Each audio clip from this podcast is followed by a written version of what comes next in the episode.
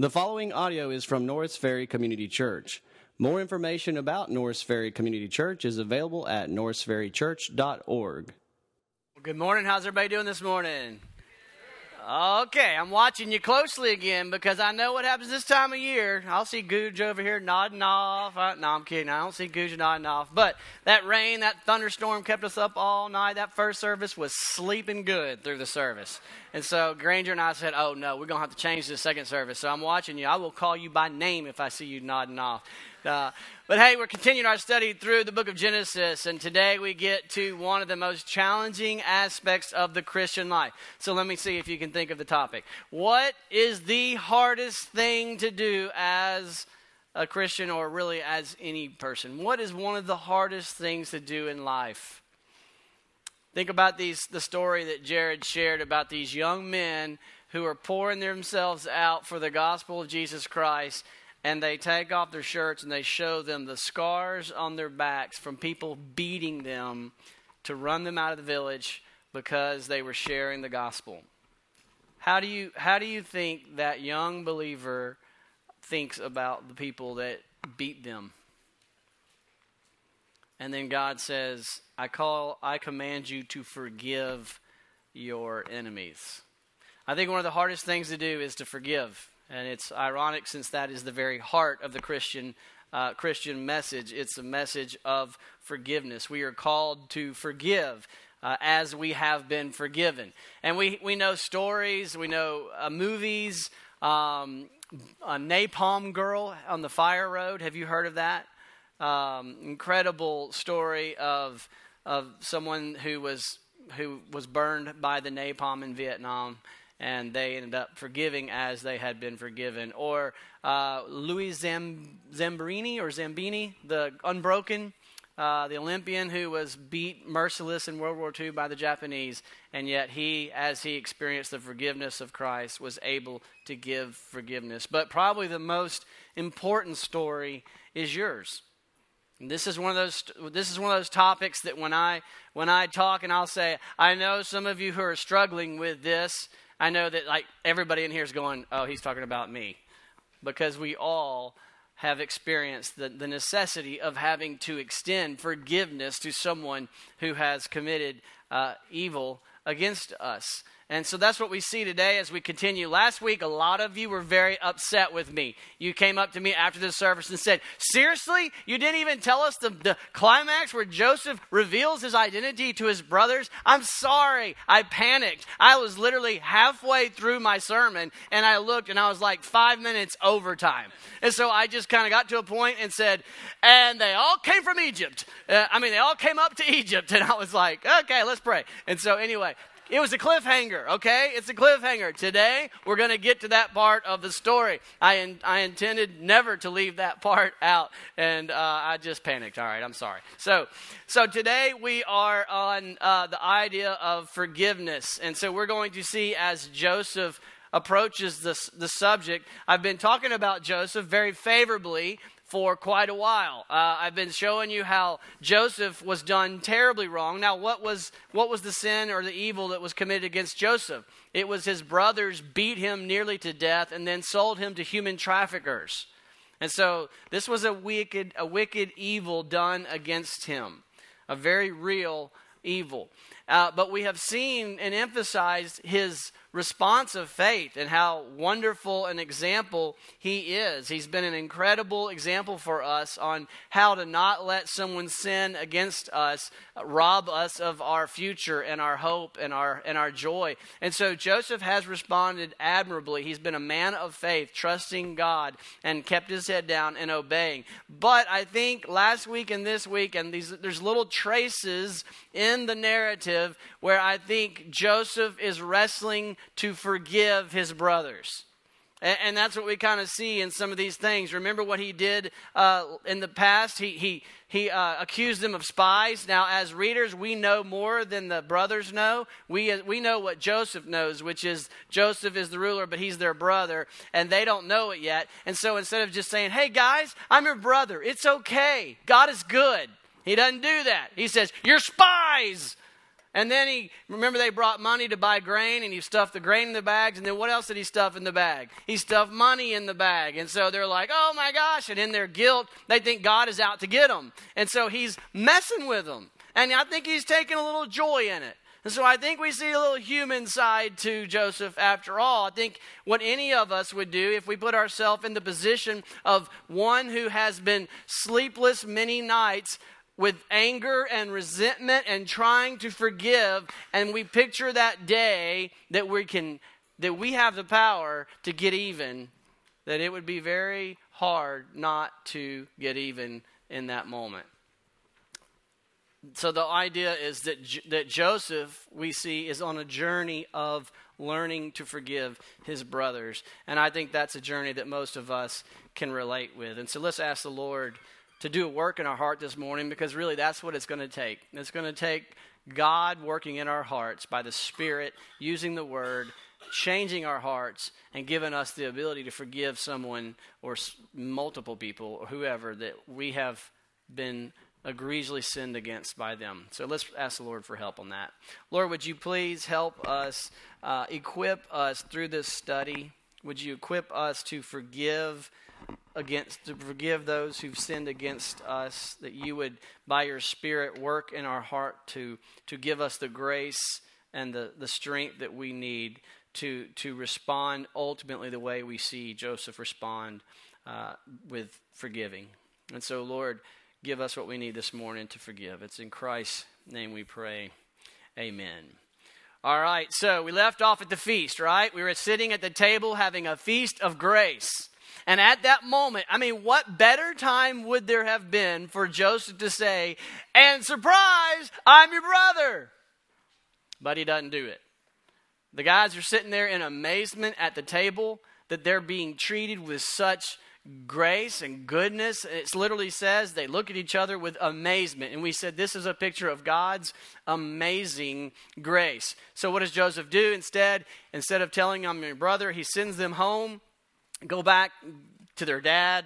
But this time he slips the silver from his own household. He slips some silver into the sack of Benjamin, the youngest brother, and then he sends them on their way. And then look up, we pick up in Genesis 44, verse 6, which says, When he, this is Joseph's steward, when he overtook them, he's pursuing the brothers he spoke to them these words, which he basically just said, Why would you steal the master's silver? And then in verse 7, they said to him, Why does my Lord speak such words as these? Far be it from your servants to do such a thing as steal your silver. Behold, the money that we found in the mouths of our sack, we brought it back to you from the land of Canaan. How then could we steal silver and gold from your Lord's house?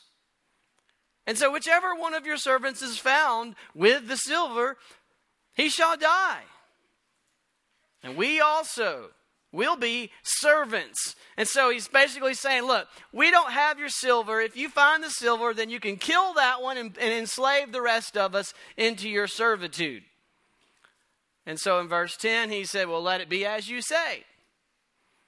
He who is found with with it shall be my servant, and the rest of you shall be innocent. Now, if you know the brothers, you know the pecking order, you know the story, who do you think's bag is going to have the silver in it? Benjamin, the youngest, the next favorite. The dad has a problem with favoritism, all right? That's his problem. He seems to do this a lot. He favored Joseph, he favored Rachel, and now he's favoring the other son of Rachel, which is Benjamin. And so he put, Joseph put the, the silver in Benjamin's sack. And so in verse 11, each man quickly lowered the sack to the ground. Each man opened up his sack, and he searched, beginning with the eldest and then ending with the youngest. And the cup was found in Benjamin's sack. So they tore their clothes. Every man loaded his donkey, and they returned back to the city. Now remember what the brothers were thinking. How were the brothers processing all the events of their life? You remember that from a few weeks ago? They were guilty conscience. They had not dealt with their sin. They had sinned grievously against Joseph, yet they had never asked for forgiveness, never repented, never dealt with it, and their life has been affected by it. Their view of God has been perverted and twisted, and so they keep interpreting all the events as God is out to get me instead of what God is actually doing, which is God has been out to save them from the famine and to bring them to the place of admitting their guilt and turning in admitting and confessing and seeing reconciliation and forgiveness. And so, what does the Bible say to us about getting revenge? We see Joseph getting a little revenge on his brothers. And so I think we need to stop and think what does the Bible tell us about getting a little revenge on those who've done evil against us? I did a word search in the concordance on the word vengeance, and 43 occurrences popped up. And it was actually very refreshing to read most of those uh, 43 verses. For example, Leviticus 19:18 says, "You shall not take vengeance." Or bear a grudge against the sons of your own people, but you shall love your neighbor as yourself. I am Yahweh. And the New Testament says the very same message in Romans 12 19. Beloved, never avenge yourselves, but leave it to the wrath of God.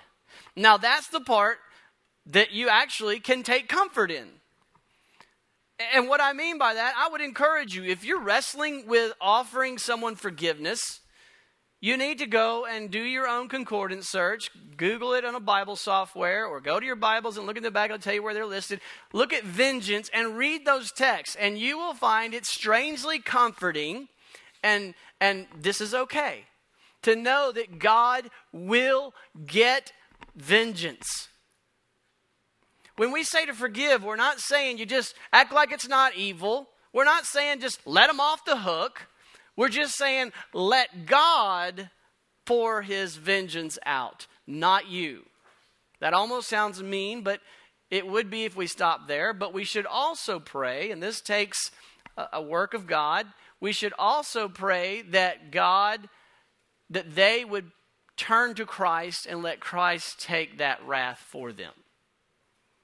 But in no case are we to be the ones to take pleasure in the idea of getting vengeance against those who have done us wrong. We are to leave vengeance to the Lord. We can take comfort in the fact that God will get justice, but we should not take comfort in withholding our forgiveness from them. And that's what we do, our human nature, when we feel the pain that someone has sinned against us, because it's very real, it's very evil, it's wrong, you have been sinned against, and you can call it sin but you you're tempted by your flesh to take comfort in something, right? You want to be comforted because it's painful. And what our flesh tempts us to do is to take comfort in vengeance, to take comfort in withholding our love and withholding our forgiveness. We take comfort in our own imaginations of getting revenge. And I'm I'm telling you that's that's sin against God. That's not what you want to do. Now, in the flesh, I want to say to you, you need to forgive them because it will destroy you if you don't. And that's actually true, but that's not really the, the main issue. The main issue is for you to not forgive them, is to be in rebellion against God, is to be in sin, to be in disobedience, and to rob God of his glory. And a byproduct of that is it destroys you. I think most of us, when we think about the need to give forgiveness, we just think, well, it's not good for me. Well, it's more than that. You're also rebelling against God as you refuse to offer or to begin to seek and try to offer forgiveness. Oftentimes, it's a journey. Not only are we not to take vengeance, but it's also not only are we supposed to withhold vengeance, against those who've sinned against us, but we're also to give them something. We are to give them grace, give them forgiveness. And so this is an impossible calling for those who live in the flesh. You can't do this apart from the work of God in your life. Colossians 3:12 says, "Put put on then as God's chosen ones, as his holy and beloved, Put on compassionate hearts, kindness, humility, meekness, and patience, bearing with one another, and if one has a complaint against another, forgiving each other, as the Lord has forgiven you, so you must forgive.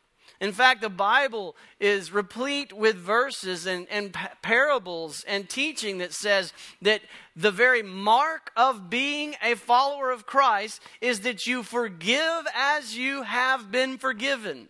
There are parables that are very scary that say things like, if you don't forgive, then you're not forgiven. That's not teaching merit based righteousness. That's just saying that if you have experienced grace, you will learn to give grace. If you have experienced the forgiveness of Christ, you will learn to give forgiveness to those who have sinned against you.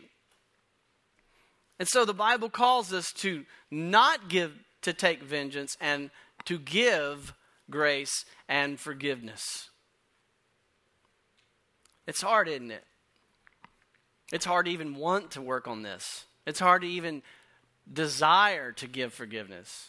And then if you do desire to give forgiveness, it's hard to know if you've even started to give forgiveness because when you think of them, there's anger. There's still very real emotions. Have I forgiven them? Have I not forgiven them? It's, it's a complicated matter, but it's very important, and it's something that we must face. We must face it with courage, and we must deal with it and, and own up to our own sin.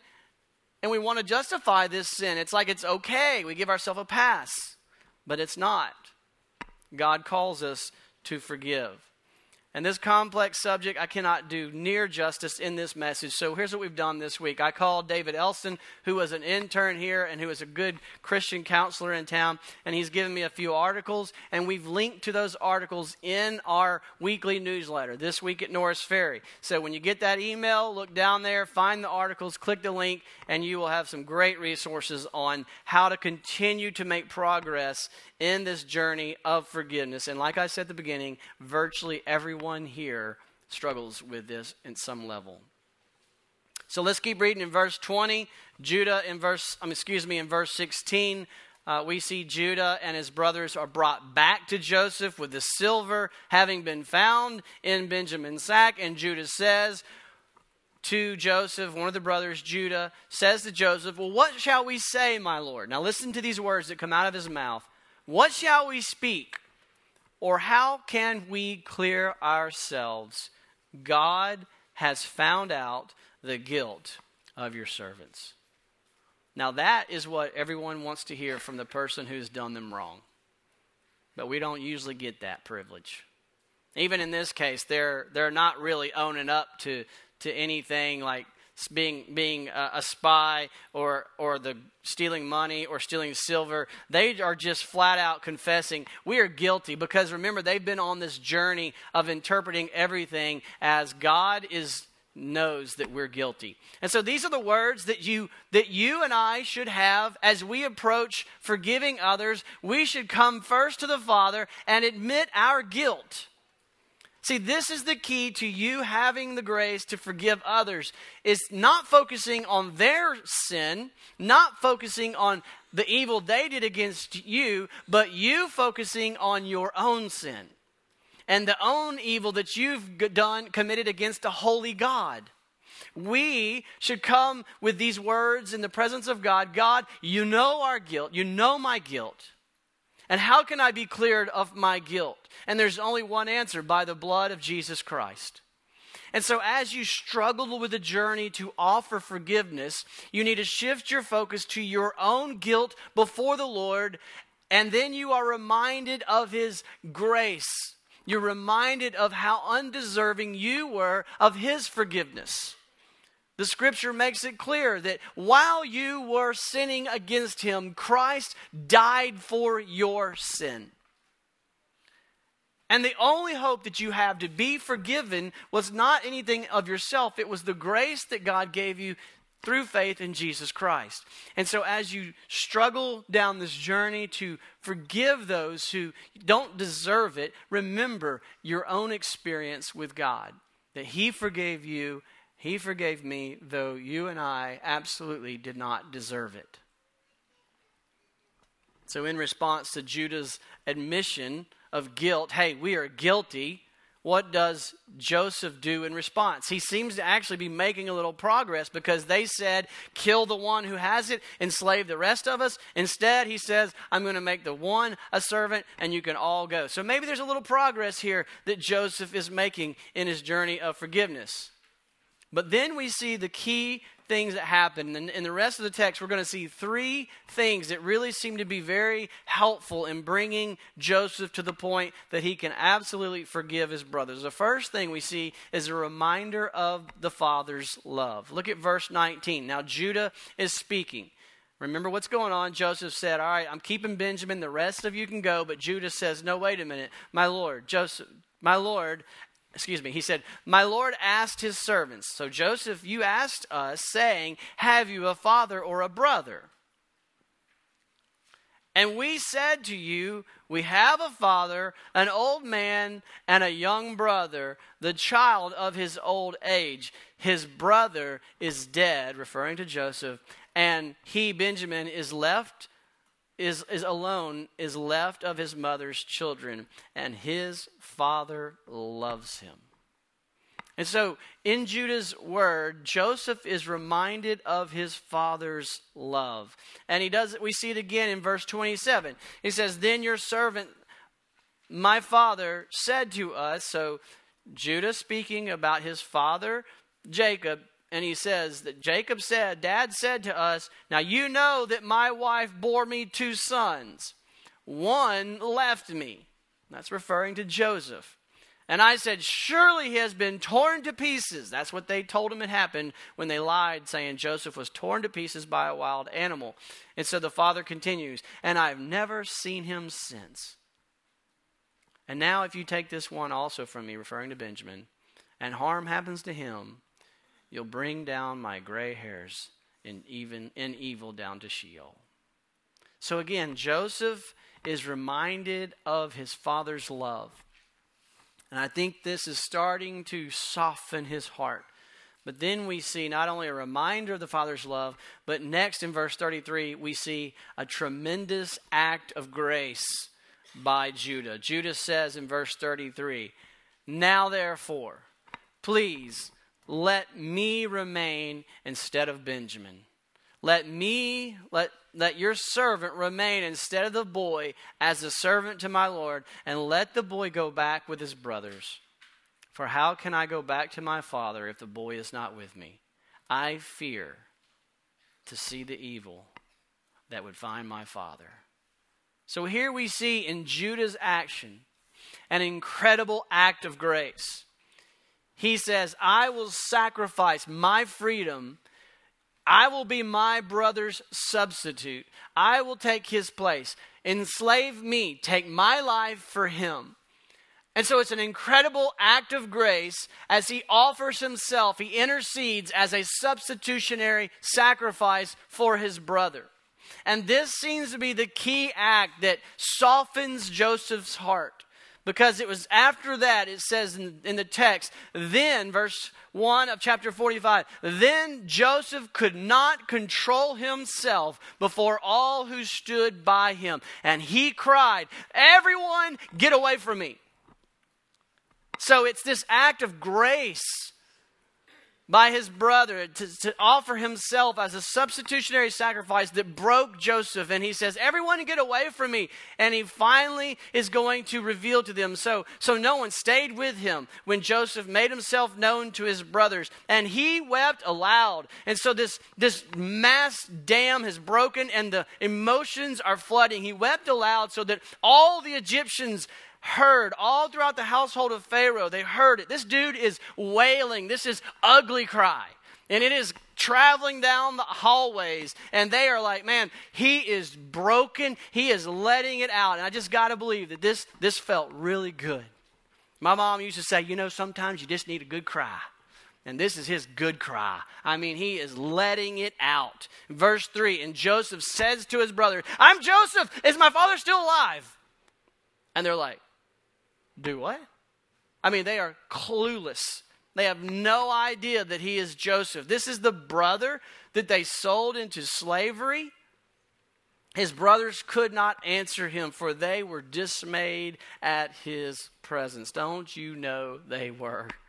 Like, row raggy.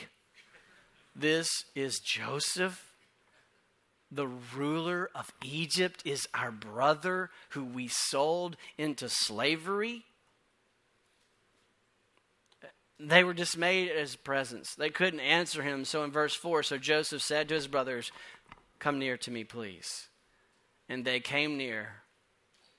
And he said, I am your brother, Joseph, whom you sold into Egypt.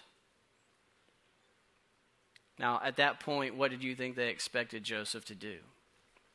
What did they deserve Joseph to do? Absolutely. The wages of sin is death. But the gift of God is eternal life through Christ Jesus. So Joseph, being a Christ like figure in this moment, looks at his brothers through tear stained eyes and he says, Now do not be distressed or angry with yourselves because you sold me here. Why? For God sent me before you to preserve life. I want you to picture that scene in your own life. You're standing before the person that you think it is impossible to forgive them. And you're looking at them and they're below you because you have the power over them. Can you see yourself saying to them, I want you to forgive yourself because I've forgiven you? Because I see how faithful God is. It seems impossible, doesn't it? It, it, it seems like it's, there's no way, but I'm going to tell you, it's possible.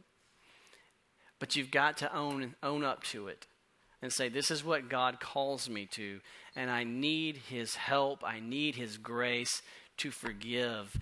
And begin that journey of asking God to grant you forgiveness for that person. Joseph is a Christ like figure for us when Jesus was hanging on the cross. And it was my sin that hung him on the cross. And it was your sin that hung him on the cross. What did Jesus say at one of his last words as he's dying on the cross? Father, forgive them. And so, if we are going to claim to have experienced the forgiveness of Christ, then we have to be willing to begin the journey of offering forgiveness, the forgiveness of Christ.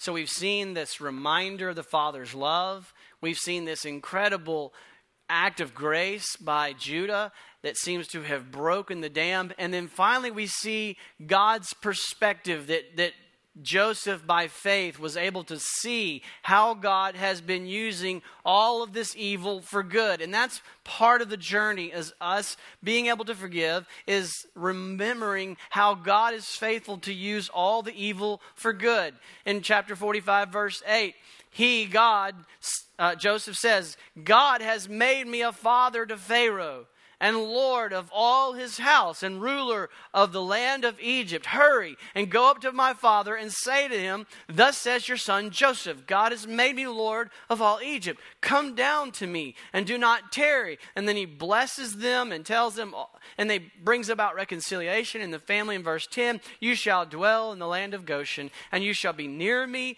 and your children, and your children's children, and your flocks, and your herds, and all that you have. And then in verse 11, 11, you see all this big picture of how God has been working faithfully through all the evil that they committed against Joseph. He says, verse 11, There I will provide for you, for there are yet five years of famine to come so that you and your household and all that you have do not come to poverty. And now your eye sees, and the eyes of my brother Benjamin sees, that it is my mouth that speaks to you.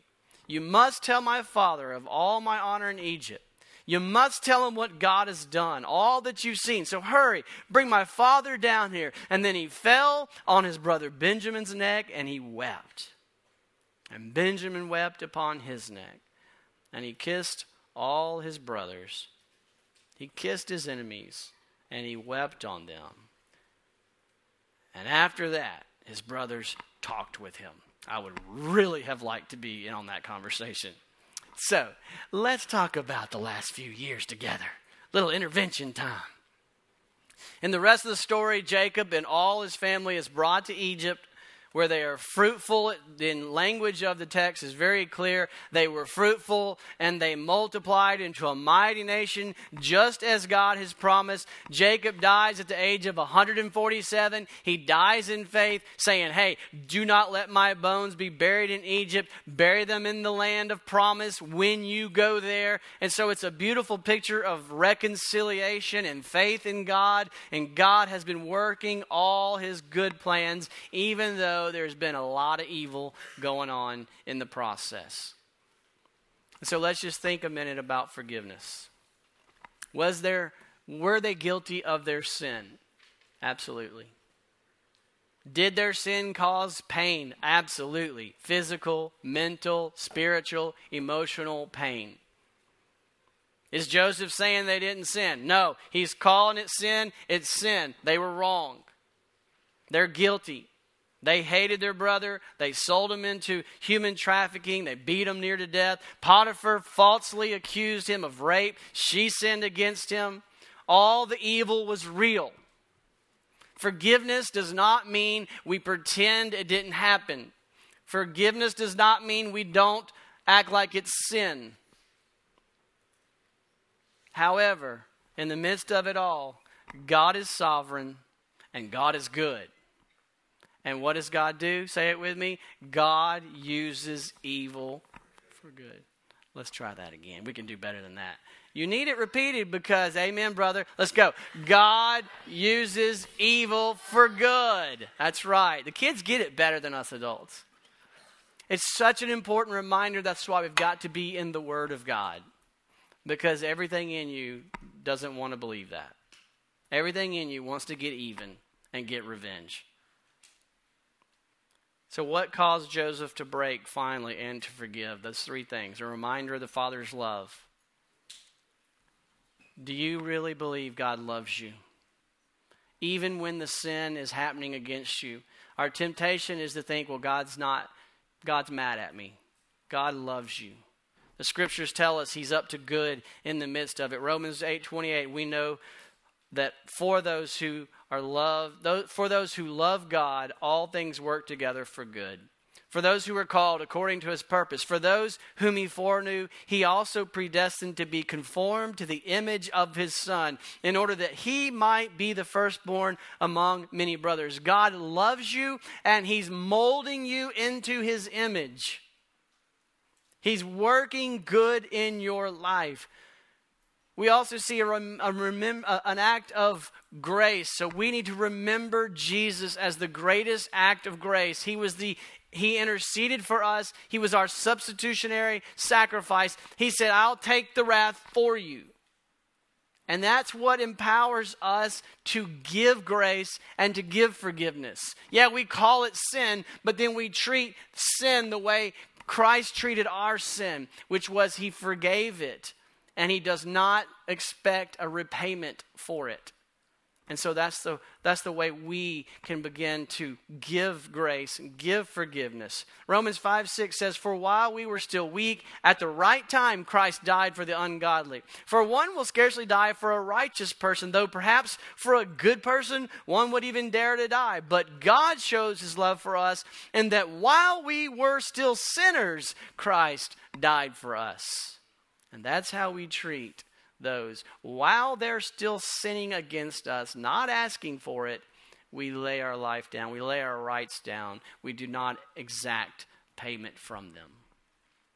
Finally, a reminder of God's perspective.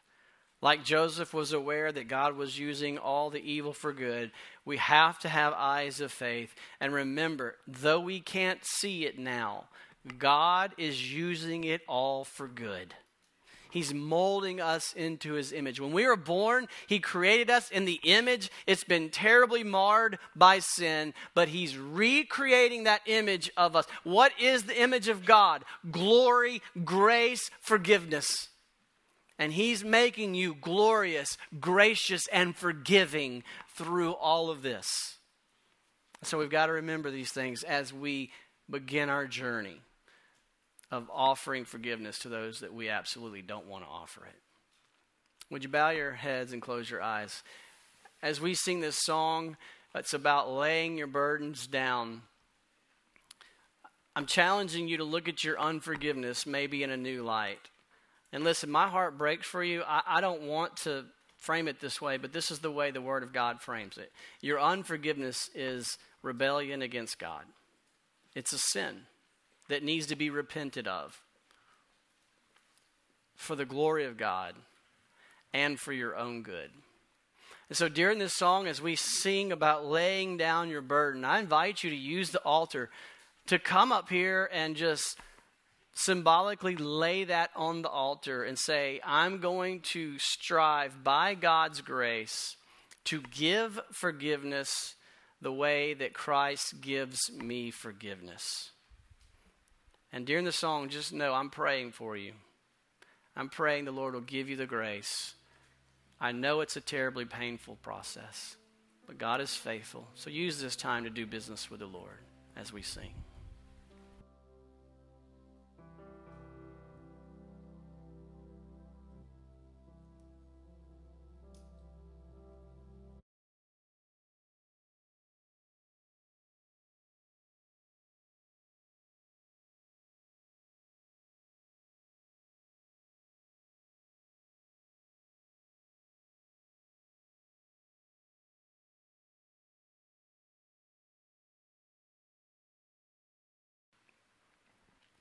And so remember, steward, Joseph steward invited them in. They don't know it's time for a party. They don't know what's going on. The steward invites them in. And what are they thinking in verse 18? As the steward invites them in, they're saying, It's because the money. It was replaced in our sacks the first time, and that's why we've been brought in, so that he's going to assault us, he's going to fall upon us, and he's going to enslave us. Why do they think that? He's going to enslave us. Because that's exactly what they did. They enslaved their brother. And so that's what they think God's going to do. God's, they're going, or the ruler's going to do. Gonna, he's going to enslave us.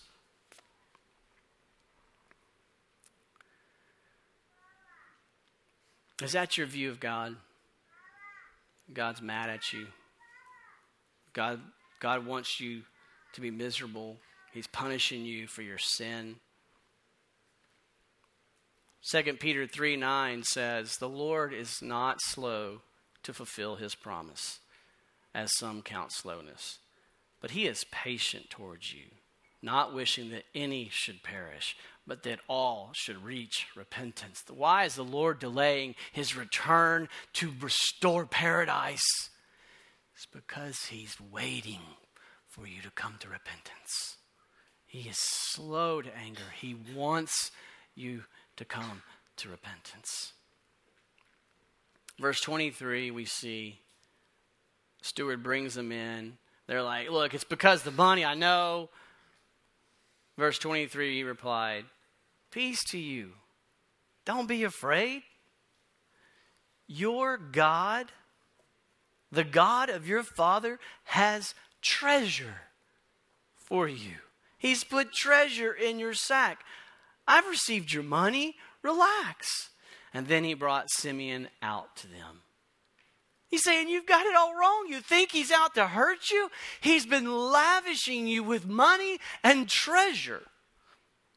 Verse 29 Joseph comes into the room. He lifted up his eyes and he saw his brother Benjamin, his mother's son, and he said, Is this your youngest brother?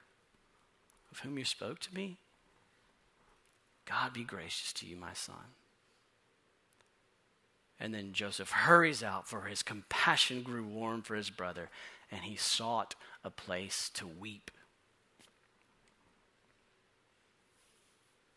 He entered his chambers and he wept there. He was moved with compassion towards these guilty sinners. We hear the heart of God here. In Zechariah 10:6 the prophet says this. He says to a rebellious people, "I will strengthen the house of Judah and I will save the house of Joseph. I will bring them back. Why? Because I have compassion upon them, and they shall not be as though I had rejected them." For I am the Lord their God, and I will answer them. That's what the Lord is saying. I have not rejected my children. Come to me in repentance. And then in verse 31, Joseph threw them a feast. Then he washed his face, he got his act together, he came out, controlling himself. He said, Serve the food! And they served him, Joseph, by himself, and then the brothers by themselves, and the Egyptians ate by themselves because the Egyptians could not eat with Hebrews because they were an abomination. And they sat before him, before the ruler, the firstborn according to his birthright, and the youngest, and then the youngest, and then one after another. They all sat there. And I love this line. And the men looked at one another in amazement. Are you kidding me? As it sunk in on them. This is ridiculous. He is throwing us a feast. And we thought he was out to get us. Now, if I was there, I'd be like, I ain't eating first. Watch him and see if he croaks. he's out to get me. It's a picture of extravagant amazement, amazing grace. And that's the gospel. It is amazing grace. Guilty sinners being thrown a feast because they've come back to the Father and He receives them by faith in the blood of Jesus Christ. And it says that the portions, verse 34, portions were taken from taken to them from Joseph's table. From the ruler's table, portions are given to them. And that's what God does. He takes the portions of Christ's righteousness and He gives them to us. And He says, There is no condemnation for those who are in Christ. And it is a feast of grace. Will you come to the feast of grace? Don't let your sin skew your view of God. He is pursuing you with grace, and He's inviting you to come to the feast and feast on the righteousness of Christ. Will you come to him today? In the rest of the story, God keeps his promises. He gets all the rest of the family into Egypt, where it says they are fruitful and they multiply into a mighty nation. And so, God, preserving the seed, which will be a blessing to all the nations, He's making His seed a, ma- a mighty nation, and He's got one thing left. They got to get to the promised land. And that's where we see the rest of the story go. And God, I pray that this morning, as we've seen, just a glorious, beautiful picture of your grace. That everyone, every single person here will repent of their sin, confess it to God. Yes, we are guilty of our sin. Just like later in the story, they all finally get to the point where they say, We are guilty and we need God. Lord, may every person here, whether it's the first time or the millionth time, confess our sin, bathe in the righteousness of Christ through faith, because you are a merciful God. May we feast at your table of grace. And as we sing, Lord, I pray that a mighty conviction will fall upon us, and that your Spirit will humble us, and that all our wrong, improper views of God will melt, and we will see nothing but glory in the face of Jesus Christ. It's in His precious name I pray. Amen. Thank you for listening to audio from Norris Ferry Community Church, located in Shreveport, Louisiana. Feel free to make copies of this message to give to others, but please do not charge for these copies or alter the content in any way without permission. For more information about Norris Ferry Community Church, please visit us online at norrisferrychurch.org.